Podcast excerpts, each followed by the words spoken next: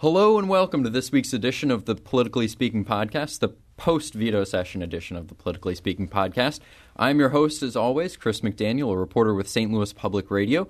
Joining me in studio today is Jason Rosenbaum of the St. Louis Beacon. and Jo Mannies with the St. Louis Beacon. and our special guest today to enlighten us about last week's event is Tom Dempsey, President of the Missouri Senate. Very good to have you. First off, before we dive into veto session, why don't you tell us a little bit about your St. Charles district and, and who you are? Okay. Uh, I represent the 23rd District in St. Charles County. Um, I guess tell me tell you a little bit about myself. I was uh, born and raised in St. Charles, and uh, my wife and I met at uh, Rockhurst University up in Kansas City. Okay. and uh, were married. And then about a year after we um, were married, moved to St. Charles and um, to work for the family business, which is the restaurant business. Um, Is it a particular restaurant or is it it's several uh, it's? Pio's restaurant. I'm Italian on my mother's side. My grandfather's uh, first name was Pio, so that's where the name came from. And uh, my uh, father married my mother in the '60s and started with the restaurant in the late '60s. Uh, became a partner in 1970, and uh, and that's how Dempsey gets into the Italian food business. but and I, uh, and I, I got I had the pleasure of interviewing you at your restaurant in December. It's a very nice establishment. Thank you. Just so I can suck up to you before we get into the hard questions. Well, I don't listen. You don't you know don't count your calories when you go there. It's but it's uh, I mean when you've been in business as long as we have, uh, you must be doing something right. And uh, we've been very fortunate. The community's been very good to us, and um, I think that's the biggest connection that I have is the and that the family has to the community is through the restaurant. And um, anyway, uh, moved back home. Uh, actually, we have a banquet center. I um, a partnership in that, and I ran that for a number of years prior to getting on the city council. And meanwhile, uh, we had uh, through a period of years three children, and I have two in college now, a junior and a freshman at Mizzou. The junior is uh, studying abroad, and uh, an eighth grader, and uh, so I guess that's just uh, a thumbnail about myself. now, you mentioned you work for a bank, too. Yeah, I work for First National Bank of St. Louis. I'm coming up on uh, six years. What do you do there? Uh, business development, uh, primarily commercial lending, but uh, it's a um, very good bank and Missouri chartered and uh, make their decisions here locally. And I'm uh, trying to help grow their market in the region. I believe your colleague from St. Charles, Scott Rupp, also works at a bank. So Mm-hmm. there's some commonality between the two uh, esteemed senators from St. Charles in that in that regard. And uh, Chuck Gross had prior to that also. Yes, following in that tradition as well. but but you know, how did you decide to get involved in politics? Right. What what prompted you to run for the city council and the state representative and also the state senate? Well, my interest in government started really in high school, and uh, was going to DeSmet and had um, government teacher uh, Bob Christian, who I heard was a big Democrat, so maybe he's disappointed in in what he you know helped uh, create. But uh, anyway, I enjoyed those classes: American government, social studies, learning about the founding of our country. At that time, um, Ronald Reagan was running for president, and um, you know, I I like being a part of things that are very special, and I think um, you know my community, my family, the country that I live in are all special. And Ronald Reagan really kind of hit home, and I identified with the things that that he talked about because he talked about uh, how great we were as a country, and so you know that that happened in high school, and then I was running the uh, banquet center and had a local community leader uh, come up to me and say, "Hey, did, have you ever given any thought to running for city council? Um, think you do a good job. We're looking for candidates." And I thought, well, here's this here's this opportunity, this thing, this interest that I had years ago in high school. Uh, you know, I can see what public service is all about. Right. You know, and uh, you know, two and a half years later, Chuck Gross ran for the state senate. The state rep job uh, uh, would have been an open seat. You know, the, enjoyed city politics, uh, streets, creeks, sewers, those types of issues, neighborhood issues. But the ones at the state level, those are more the ones that we're talking about at the dining room table: education, health care, crime, uh, tax policy, and and uh, had a supportive uh, ownership, supportive family, and and so uh, ran, and you know, here I am today. Now you are the the, the top Republican senator in the, the Missouri Senate. I The think top of He's myself- top senator. senator. The top senator. you don't wait, even have to let's- add that let's, qualifier. uh, step back. But I was just going to ask you. I you're- refer to myself as really first among equals. but that's what I that was going to be my question. I just wanted to kind of ask you to touch on your role as president pro tem and to also just maybe expound on the fact that even though you are president of the pro tem, the Senate works differently from the House, where individual members have more power and more say than say the House because you've you've been in both chambers. Could you just kind of talk a little bit about what your role is and you know how how how it kind of runs this or not necessarily runs the Senate, but how it kind of goes in with the operations of the Senate. Sure. Um, I guess formally, you know, I, I pr- have the ability to preside, uh, rule on points of order, um, you know, preside when the lieutenant governor is not there, and you get into the other nuts and bolts, uh, naming of committee chairman, uh, committee membership. You know, there's those are some of the uh, aspects aspects of the job. Uh, bill referral now in the Senate, the House has a lot more flexibility, though all bills have to be uh, sent to committee by the end of the year. The Senate, um, the bills have to be taken in order and sent to committee. So if I need to get want to get to Bill 500, I've got to refer the other 499. So bill referral is a part of that. And then after bills are voted out of committee, uh, then I would have some discretion over taking those bills in and then putting them on the calendar. And after they get to the calendar, then that becomes the majority leader's job.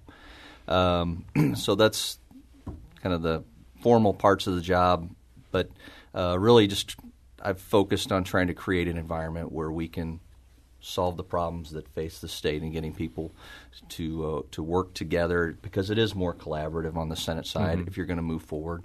And you know, t- we wanted to uh, move. Uh, we had a very ambitious schedule in 2013 with what we wanted to accomplish in improving Missouri's business climate. And um, instead of having within my own caucus 24 people, each one saying, "Over my dead body, will th- we do X?"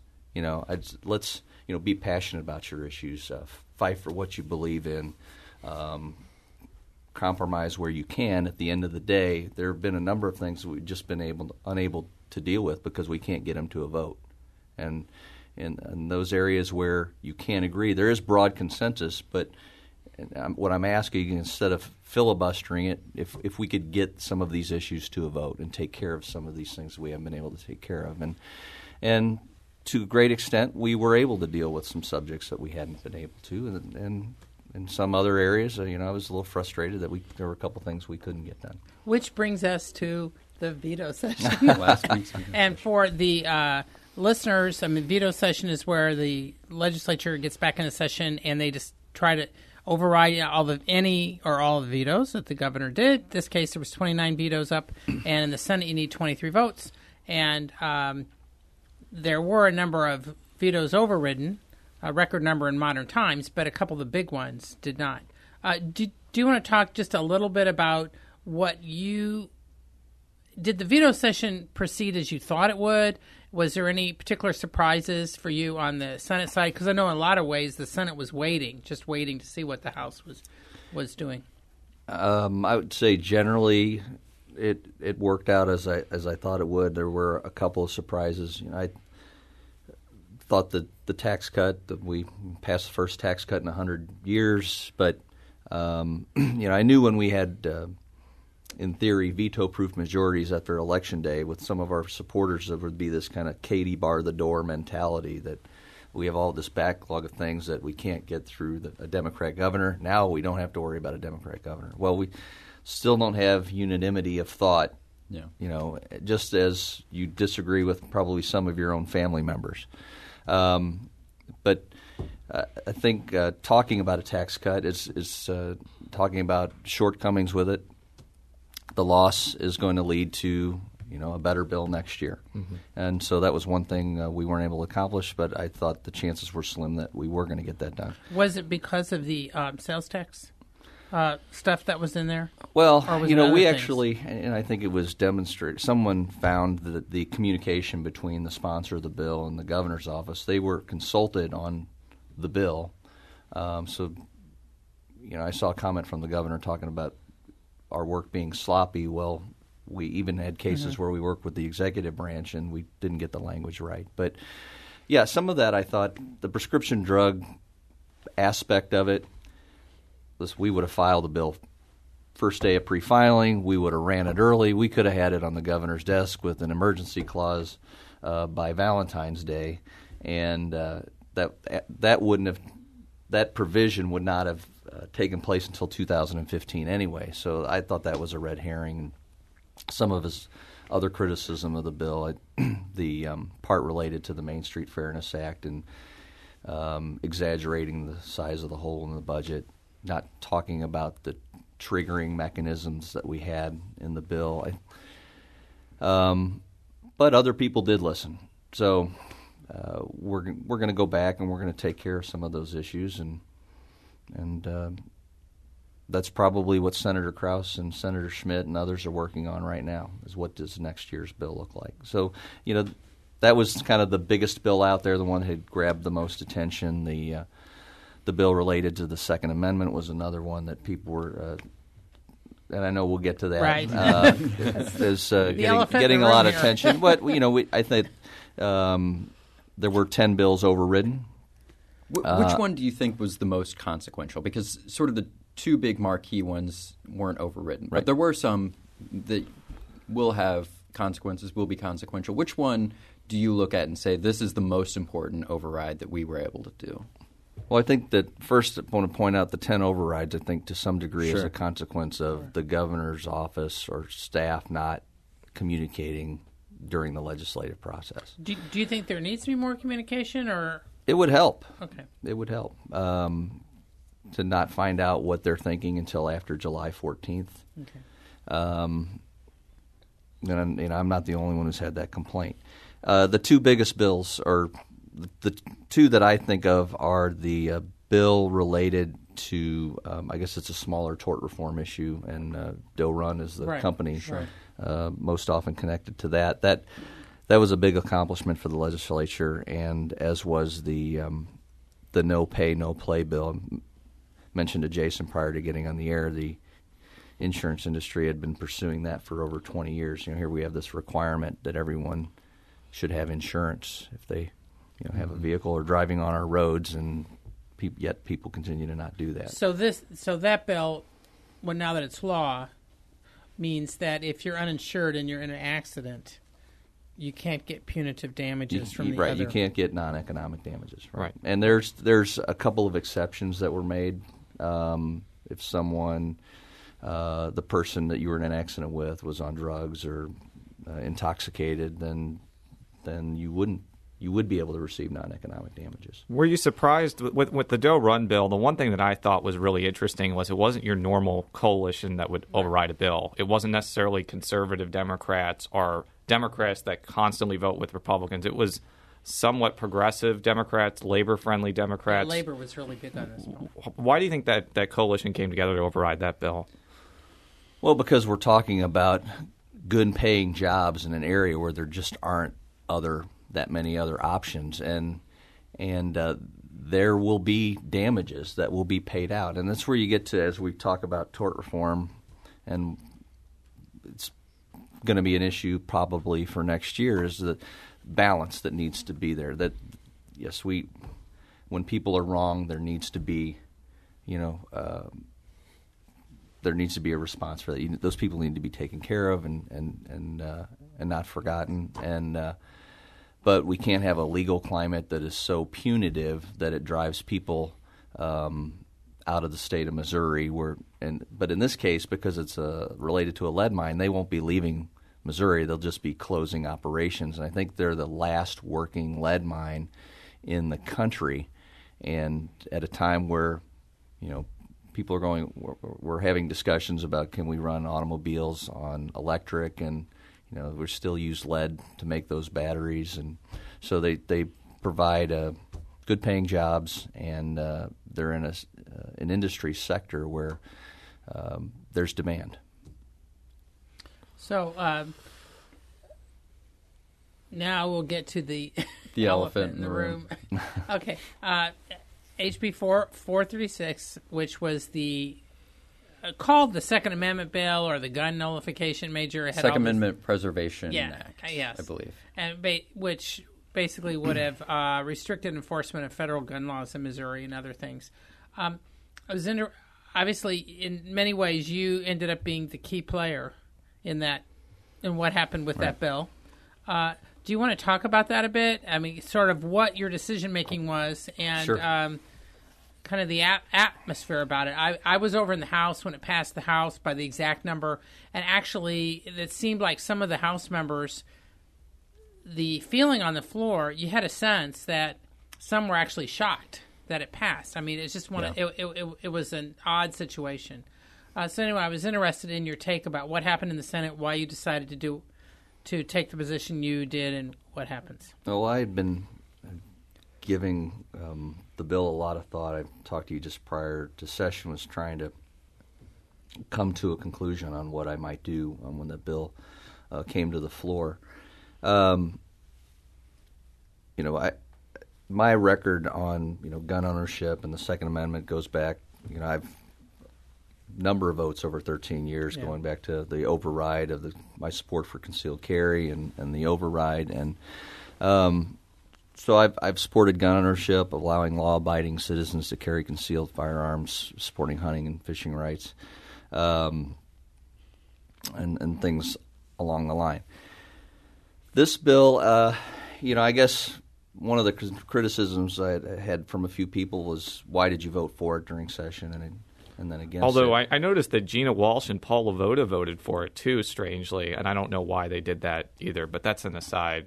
Uh, it- you weren't the only person that changed your vote on that. So continue. Well, it's it's uh, it's something that I'm, you know, I think a lot about, and and uh, you know, I think at the time I made the decision I did during session with the information that was available Right. to me at the time. So, was You there know, particular outside pieces of of, some, information well, that you outside of some out criticism from the press association, there really, you know, the governor hadn't weighed in, the uh, the attorney general hadn't said anything, uh, you know, law enforcement hadn't really chimed in on, on the bill, and um, and uh, you know, it was kind of a, it was. I heard somebody refer to it as a knee jerk reaction to a knee jerk reaction, but but you do have uh, posturing or discussions at the federal level to further restrict gun, gun ownership, and uh, um, against what many people believe, myself included, is very clear language in the Second Amendment that says that the the right to bear arms shall not be infringed. Um, so as we got to to veto session, you had those groups that had not participated during the legislative process, had not come to committee hearings, had had weighed in on the bill. You know, the NRA was neutral on the bill. Uh, Did they call you? Did anybody call you from the NRA and say, "Look, we're not taking a stance No, on this"? Okay. no. I just I, I knew that they had not taken a position on the bill. Hmm. You know, the attorney general, our top prosecutor for the state of Missouri, had given his opinion on the bill. The uh, attorney general, the former attorney general, now the governor, mm-hmm. had given his opinion on the bill, and and law enforcement groups had weighed in. Uh, the press association or members, of different uh, newspapers across the state, uh, talked about their objections and. and and looked again at the language and thought that, you know, I gave the benefit of the doubt during session on the legislation, but to go to the threshold of overriding the governor, I needed to, the certain a le- the level of certainty needed to be there, and frankly, at the end of the day, I was concerned about the unintended consequences of the bill, and um, my belief that there may be circumstances occur upon a successful override that would uh, embarrass uh, the legislature or embarrass embarrass the the majority party that is governing that the legislature. And and uh, you know the response I would hear would be, well, we can. You know, many people who were a part of the bill or had been involved in Right. agreed that there were problems with the bill, and just wanted to f- fix those next year. Um, I had others tell me that don't worry about it. The press association is going to file suit next year, and so I really don't like that response either. That that's really an admission that we could have done a better job of drafting the language, and that if I'm going to count on a lawsuit to stop it, then then that's not the right answer either. and uh, we just need to do a better job of, of drafting the bill, and um, and we can do that. We can take care of it early next year, and you know we can still have this fight with the federal government government over what the Tenth Amendment means, and and uh, and but we can just do it the the right way, and uh, and so that's and and I the other thing I thought about like kind of in the hour prior to the vote was I was going to come before the press as I do Right. um, on a weekly basis, during, and I was going to have to explain what had ha- what had happened, why we either why we had overridden the bill or why the bill had failed. And I felt much comfortable with the latter position. I couldn't, with all sincerity, with the problems that were in the bill and the potential harm I thought it could do, uh, be sincere in my defense of the override. And so I, I decided I'm gonna I'm to vote no, and uh, we, we're just we'll start working on next year's bill after veto, right after veto session. Now, I, I talked to Nieves, uh, state se- senator, who was the big defender of the bill in the Senate. Talked to him a couple days ago, and he basically uh, was saying that he was taking some of the concerns to heart, and that he recognized that he said he was going to be pushing for a revised version, but that he wasn't going to be pushing for the same version, uh, which I thought was interesting. Um, so, do you think that that can be are there any provisions of that bill that you think are going to have to be fought again? Are there some provisions that are automatically going to be tossed out, like the thing about identifying gun owners, or the thing about the provision that, that law enforcement said would prevent them from being involved in federal task forces, that sort of thing? Well, that's what we need to spend some time on. I, you know, it, there are additional things coming to light, like if you okay have a complete rejection of the federal laws on gun ownership and gun regulation. Well, the um, the feds ban illegal aliens from possessing firearms. Right. We don't have a state law that does Right, that. right. You know, so we just need a, a really a complete review and kind of what you're getting to is do we need a complete rework of the bill or can we address certain things by amendment or better language and um, I'm not there yet as to say what, exactly what that bill looks like. Now, what was the fallout of your vote? Did you get threats? Did you have people call you upset about it, or did people uh, get what was what the issue was? Uh, we had a lot of emails to the office, other through social media, uh, you know, Twitter or Facebook. Uh, got comments about, from some supportive. I've got supportive comments from some legislators as well, uh, both in the House and Senate, and uh, and also c- certainly a, a number of people who were upset with my vote, and um, and so yes, I did I did get quite a bit of feedback, and we I, I put my statement together on the reasons for my position, the concerns that I had with the legislation. I put it up on Facebook. I, I sent it out to everyone who sent me an email. We we sent a response, and I think once once people have had an opportunity to to read to get more background to understand some of the shortcomings of the bill and some of the drafting errors and, and the potential harm that they would do you kind of the, the subsequent response I would get was a lot more understanding uh, about why I voted the way I voted. Now, in in I guess the week of or the week before the veto session, House Majority Leader Ron Richards came out publicly. R- Ron Richard, not Ron Richards. I get that mistaken all the time. He came out against the bill, and I thought that was a significant development because he holds a lot of gravitas. He has a lot of allies in the legislature. When someone like that comes out against the bill, it usually means other people are going to come out against it too. I wasn't expecting you to be the other person. I was expecting to be someone like Jay Wasson, who he's very close with, or others. Were there other people that wanted to vote no on this bill, but just felt they couldn't for some reason? That's why you had to do it? Or were you going to vote no regardless of what happened?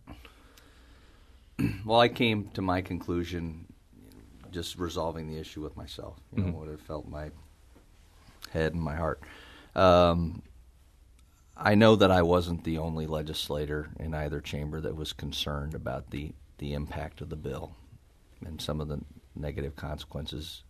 Um, but I, I can't tell you what was what was in their mind. We didn't ask everybody what their vote was going to be when we caucused on it, but we you know we did just kind of talk over about about the bill and and um, so I guess I'm really I can't tell you why. Or Well- what was in the minds of, of other senators and House members? So did some know that you were going to vote again? The reason I'm asking is this: the roll call of the Senate on that bill, I thought was interesting because there was a couple senators. One of them was Senator Schmitt, who, when people vote, they go by district, and when it got to their districts, Well, they it's, it's alphabetical. It's well, alphabetical. or whatever. But th- but they wait. 'Cause I always wish I could be like a Wolford or uh, or a Walling, a Wallingford, yeah, or a yeah, Walsh. A Wallingford or my, my point being that the first time they either passed or present or did something like that, so then the um, uh, woman taking the vote then went back to them. yeah. If at least if two they're absent, yes, Yeah, you and- can, and may- yeah. you can pause and then they'll skip over you and they'll come So back. So my question was, were these other senators? Because there was traffic about on Twitter about that. There was assertions by some conservatives that the two senators who were either not in the room or whatever, and that had voted at the very end, um, that they had been poised to vote against it if need be or whatever. I'm not as- asserting that. I'm just saying Twitter went crazy within minutes from certain conservatives who were saying that. So I was just, what's your take on what happened? Listen, I, as- I didn't. There wasn't any discussion in our caucus meeting about I'm going to do this, so you do that. okay, You know, it was members knew when we left our meeting that I was voting no. okay, Okay, that's I will tell you, that's what they did know. Okay, Okay. and I, I think Okay. they also knew that that uh, Senator Richard was going to be voting no. Beyond that, there was no other no other discussion right. And for the listeners to understand that about about who was voting Right. how. you needed two Republicans to vote no and all the Democrats to vote no for the override not to happen. right. Right. So that's just Yeah, we needed twenty three. right. Correct. We've talked a little bit about what we can expect next next session: a retooling of 253, the income tax cut bill, and a reworking of of this law. What other bills can we expect coming up next session? Okay, well, we, you know, last prior to January, we had spent a, a, a lot of time in policy development. First, as with members who were returning, and then kind of later in the year with uh, who we thought was likely to going to be serving, likely going to be serving in the chamber, and that's where we came up with the focus on business climate and, and look on infrastructure, education, and economic development, and the and then the different specific bills that came under that. Uh, this year, we you know, we have members who have a year of experience now or three years of experience with, and um, with the amount of overrides, the considerations that needed to be taken into account, we haven't done a lot on policy development. And my communications with the press and other circumstances have been, and will continue to be, that the Senate Republicans are going to caucus and uh, have a retreat in November where we're going to sit down and develop our priorities for next year. And you know what I what I can give you is kind of based on my read thus far, or what I think some of the things are uh, outside of the tax cut bill and and um, the the Second Amendment bill. And so some of the things that um, that you've been reporting on, I think, are likely to come up uh, next year, uh, related to education policy. You know, this this process of dealing with school transfers. You know, in 1993, out the Democrats passed the Outstanding Schools Act for what nine years that they were in control. They never developed a process. Desi never developed a process. That ten years that or so that we've been in control, we didn't develop a process. Though we discussed it in like 2012, and you know with the the Supreme Court's decision that was handed down in June and what has ensued since then, I think we're going to spend a lot of time dealing with that issue and Now- trying to develop. And as a part of that, we you know we're we're going to have to look at. So the Outstanding Schools Act basically said we're going to increase your education funding, but there are going to be expectations that go along with that. Okay, well, so what do we do when we have a school district that's not performing? You know, we over ten years we in between 93 and 2002, we increased education funding 120%. We've increased it since then, not at that rate. But back to the question of what do you do when you have a failing school district? And, and uh, so we're going to spend our time solving that problem and making sure that number one that children have access to a quality education. I think second would be we believe that education, if at all possible, should take place in the community where they live, and then and how do we do that? Um, you know, school funding it continues to be out there as an issue. If you look at the last two school funding formulas, it was they were developed after a lawsuit, and so we don't seem to get much done in education policy unless there's a lawsuit that has to be, you know, and that's whether it's under Republican or Democrat control. But um, so that issue, higher education, we had a bill that passed uh, late mm-hmm. in the Senate on performance funding. Uh, Senator Pearce has done a lot of work on that, and, and that's likely to come up next year. Healthcare reform. Yeah, in fact, I was going to ask you the Medicaid. Yeah, I've got uh, a committee that uh, Senator Romine is chairing, uh, looking at what we can do um, to bend the cost curve in healthcare. To um, it's it's an issue that I spent some time on my first two years. We've got you know all members that are that are I would say three years or less in their legislative terms. So there's going to be some continuity going into next year and next term. And so we'll have their report in December. I know that uh, between you know now and then you'll also have the exchanges are supposed to move forward on October 1st. Uh, other aspects of the Affordable Health Care Act, I think, are to take effect after January 1. So all those things are going to kind of play into what healthcare policy is going to look like, you know, next year. And so, expansion of Medicaid, that discussion will probably occur. Well, I wanted to ask you this because well. I, I asked Senator Rupp this. Do you think that that issue of Medicaid expansion, whether it's straight expansion or quote unquote reform plan, is going to get intertwined in the certificate of need issue that Senator Schaaf has brought up for years and years and years? I mean, you had personal experience when you you put forward an, uh, I guess, a smaller Medicaid expansion, and it got intertwined with that. Do you think that's going to happen again this time? Um, well, I know that certificate of need is um, for Senator Schaaf a key component of health care reform. Mm-hmm. If you really want to talk about health care reform and bringing competition and price down, that elimination of certificate of need, and, and, and that involves and, like the licensing. Yeah, it's basically a so. requirement that you've got to get state approval before you can make a sizable health uh, investment in a healthcare facility or healthcare equipment. Yes. So they, the the state through this committee determines if you're able to open a hospital, if you're, you're able to beds, buy a yeah. piece of equipment that's that's um, I think over a million dollars. Mm-hmm. Yes. not sure. Um, and so I'm, we may have a debate on that issue, and, and so it, it may be part of it. I I did told the chairman of the committee and committee members, listen, I don't have a preordained mm-hmm. uh, direction. I'm asking you to, to go and listen, and you're all very capable, very intelligent people. Sit down and, and try to put something forward which uh, that gives us a little bit of direction going into January when we actually draft a bill and try to move something.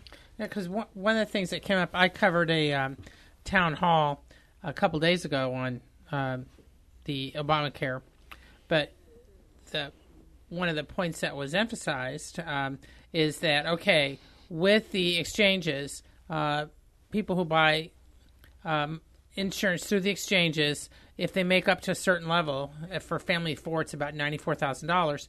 They can get a, they will be getting a tax break uh, or a subsidy to help cover, help make it more affordable. But there's a minimum income for that too, because of the assumption under the federal law that these that the people who make below that will be able to get on Medicaid. Well, because in Missouri, that's not the case. You've got several hundred thousand people who won't be on Medicaid, but also won't be able to qualify for any subsidies. Uh, I mean, do you see the state addressing that at all? Whether whether you expand Medicaid or not, or if you do something else, well, I'm just interested if that if that aspect is even on the well. That's where screen. there are so many different beliefs on what's going to happen. Mm-hmm. You know, the reason why I got involved in healthcare was because there are problems with access to care, quality of care, and cost of care. Okay, and what I would have preferred was state flexibility, much like they did in welfare reform in '94. Give block grant it out, let us develop our own solutions. We can learn one from one another. Somebody can do a completely socialistic single payer system. Somebody can do a f- completely free market, and we can do 48 things in between. But that's not what we have. Um, and so, but we we as uh, Republican majorities in the in the state Senate still believe that that this is going to be a train wreck. Mm-hmm. You know, and, and that's what time will det- will Okay. will dictate who's right. Is it a train wreck? Is it is it all the promise that that uh, the president has um, has um, you know is it as he envisioned or is it something in between? Yeah. You know, and uh, and so that's that's going to dictate what's happening at the national level. You know, there do companies continue to move people to more part-time employment employment for cost avoidance? Do they dump people that were uh, that they provided insurance for? Now, do they do they dump them into the exchange? Do young healthy people buy insurance, or do they just pay the penalty? Um, you know, all those questions have yet to be answered. You know, does the, the federal government they're going to pull away DSH payments over a seven-year period? Um, does that affect their viability as a going concern? And some of the either city in St. Louis City and places like Christian North or down in Pemiscot. And so, uh, you know, uh, I'm paying attention to it, and and I know others as well. And that's kind of re- really, I think, what's going to, as that plays out, it's it's going to affect our policy. Do you hear much in, in your district about that? And I also wanted to ask, also, do you hear much in the district about the whole transfer situation since your district is affected by that, the whole Normandy? Yeah, I've got the Francis Francis Howell. School District. It's not as much, you know, and I think certainly the the students that are at the Francis Howell School District are there to learn and get a better education. I think that's why their parents sent them there. They had that choice, and um, so, but we do have the DESE asking for what six point eight million dollars for the Norm- Normandy Yeah. School District. I think you know ideally that's what we want the kids to get a quality education in their neighborhoods or in their community, and so um, we need we need a solution that, that takes that in, that takes that into account. Um,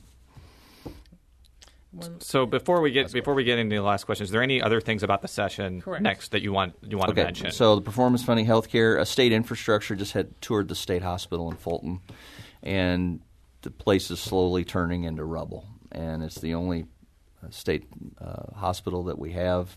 Um, we need to address we need to address it, and that may be a part of some discussion, whether through general revenue or a, a bonding legislation um, how we address that, and then there are other needs in state infrastructure, uh, some related to tourism or in our state parks, uh, some in the area of academic uh, academic achievement and economic development, and uh, so that's other legislation that I'd, I'd like to see to get debated on the Senate I- floor. Is there going to be another attempt? I mean, at a capital improvements type thing, which was, I mean, what, which was everyone thought was agreed on back in May. Uh, I was.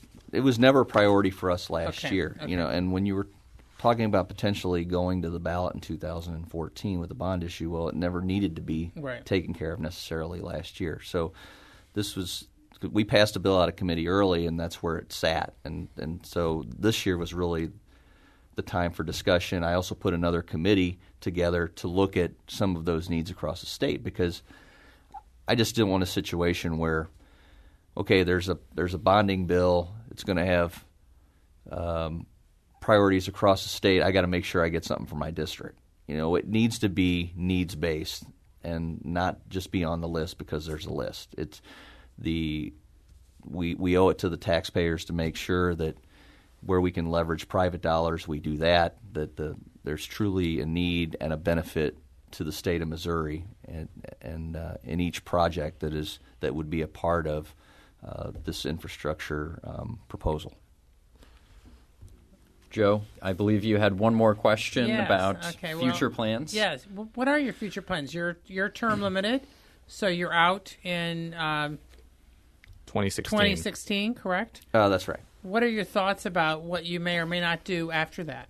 Well, I I enjoy public service. I um, very fortunate to represent the 23rd district and um, in, in my community. I have not made any decisions. I, I thought first I need to do a good job. I need as a, as a senator for my district, as the president of the Senate, and I thought for two years that's all I'm going to focus on, and, and the policies that I think we need to to face and uh, to the problems that we need to solve as a state, and if that makes me less electable, then that's not shouldn't be a consideration.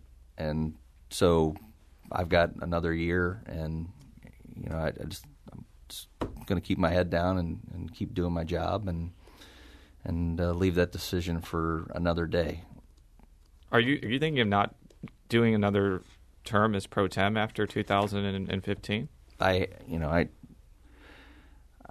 I serve at the pleasure, I guess, of the Senate and Senate Republican. So mm-hmm. I, I just I've never taken anything for granted. I don't, you know, and any election that I ever had, I call it a nervous paranoia. You know, you wake up every morning and think, what do I need to do today? And you you just you, you just, Yeah. just focus on your job and and do the best you can. Yeah, because I've heard a lot from Republicans and Democrats, current and past senators, who have a high regard for you. So at least, uh, Well, I hope you don't, don't don't do anything to screw that up over the next three years. Eh, you know, the the restaurant industry. I say you're only as good as your last meal. Okay. Well, we're gonna we're gonna end it at that. We're gonna go have some lunch here at uh, the senator's restaurant. yeah. What's what's your What's the name of it? dish? It, it's called Pio's Restaurant, and I guess uh, based on some of the social media I've been reading, I I have to trumpet our uh, our uh, our Provel based uh, pizza. it's it's quite astounding, and uh, we are winning over mozzarella lovers every day. You're, you're making good. this person that doesn't eat dairy very sad. I do eat dairy, so I'm in, I'm intrigued. All right. Well, we'll end it on that note. Uh, you can read all of my stories at stlpublicradio.org. You can read all of Jo and Jason's stories at stlbeacon.org. You can follow me on Twitter at, at csmcdaniel. You can follow Jason on Twitter at. Jay Rosenbaum. You can follow Jo on Twitter At at. J Mannies, that's J M A N N I E S. And you can follow the senator on Twitter at. That's Senator Dempsey. Thank you very much for coming in. We'll be back next week. Until then, so long.